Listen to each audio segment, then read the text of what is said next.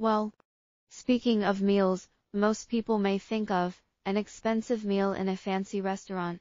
But to me, the most special meals were the takeout dinner party I had with classmates. Actually, we would have this kind of party from time to time during the semester, either to celebrate some of our classmates' birthdays or to loosen up a little bit when big exams were just over.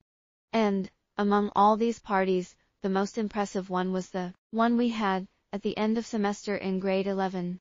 As for why it was unusual, well, firstly, unlike a regular dinner, it took place in our homeroom, the classroom where we usually study together.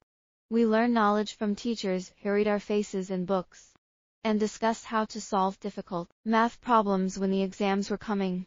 Listened and sang our favorite songs together during the breaks and decorated it with our photos. Most of our time in school was spent in this room. And it was just like our second home. So for this meal, the environment had a more profound meaning than those in any other restaurant. Another reason I think it was special is that, besides enjoying our favorite food, we spent some quality time together. During the meal, our homeroom teacher, Miss Cho, ordered a bunch of snacks and drinks we like, such as fried chicken, pizza, sushi, and bubble tea. Since we just finished the exam and didn't have any homework, this party was just about relaxing and having fun. When our takeout arrived, we ate our fill while listening to our favorite music.